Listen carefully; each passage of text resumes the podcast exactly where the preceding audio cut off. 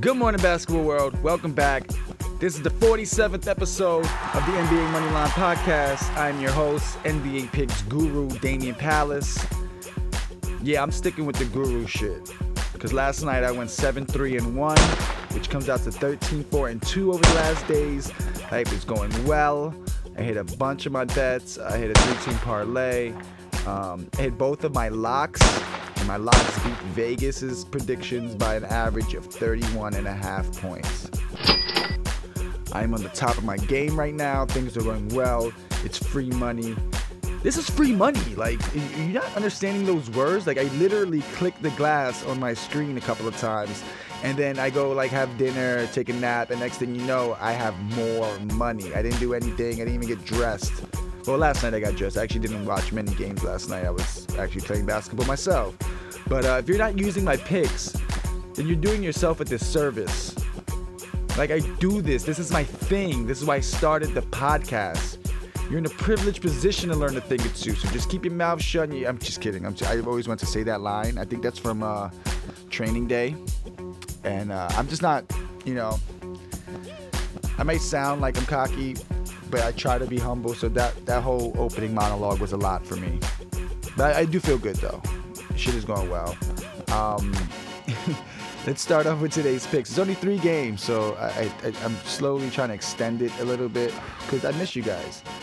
You know, it's been a while since we talked. But let's get into it. Golden State plus eight and a half. I think it's moved up to nine now.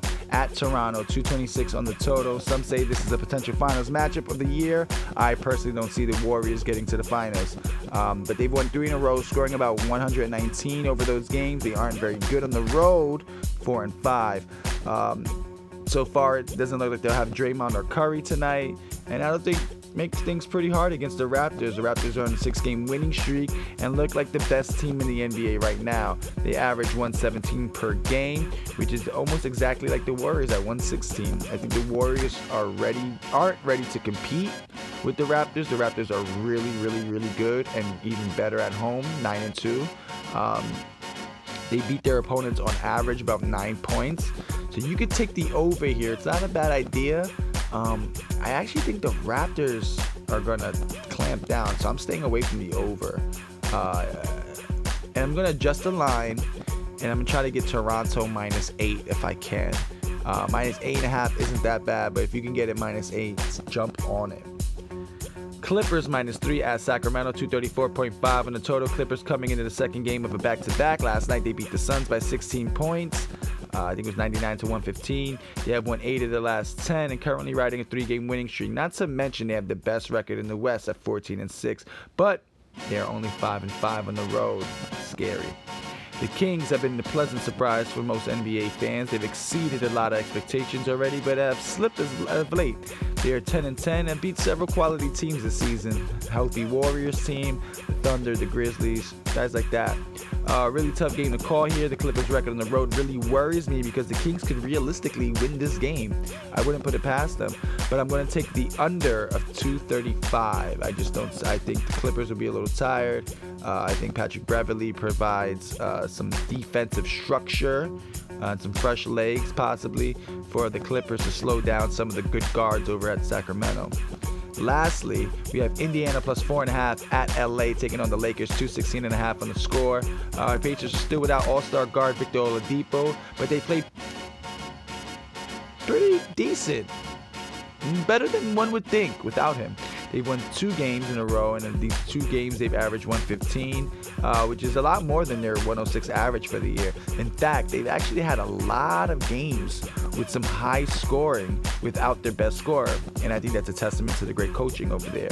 Uh, the Lakers have lost two in a row, but before that, they were playing pretty good ball. They've won seven out of the last 10, and outside of the last game, they're doing a great job defending teams, leaving several teams under 95 points recently in November. Full disclosure, I am terrible at picking Laker games. It's really a battle between my heart and my brain, and my heart wins every time. Uh, I think the Lakers will have some trouble with the front court of the Pacers. Uh, you guys know how I feel about Sabonis and Turner. I think they're elite or on their way to be. Um, I also see the Pacers coming in and looking sharp and just running their stuff. I'll be the minority here, but I'm going to take the over of 216. I know it sounds crazy. I'm going over there. Um, going over to FanDuel. And remind you guys, with the FanDuel thing, I'm giving you guys the lineups. I wouldn't take my lineup 100%, but I take some of the players that I've looked at and then work it with the potential lineup you might have had and then create some type of hybrid lineup because I don't I don't do too much winning on FanDuel. Um, I compete, I make my money back sometimes, but I'm not like it's not like my regular picks where I'm, I'm Scrooge McDuck rolling in the in the coins. Um, for the three point contest, I'm going Klay Thompson, the Kevin Durant, Kyle Kuzma. For my lineup today, I actually like this lineup.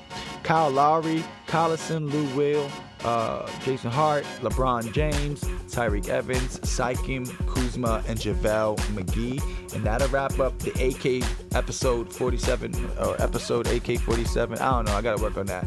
Um, Good luck with your bets. Once again, I am Damian Palace. You can hit me up on Twitter at NBA Moneyline. You can check out the Facebook page at NBA Moneyline Podcast. We're doing big things, Pangwan.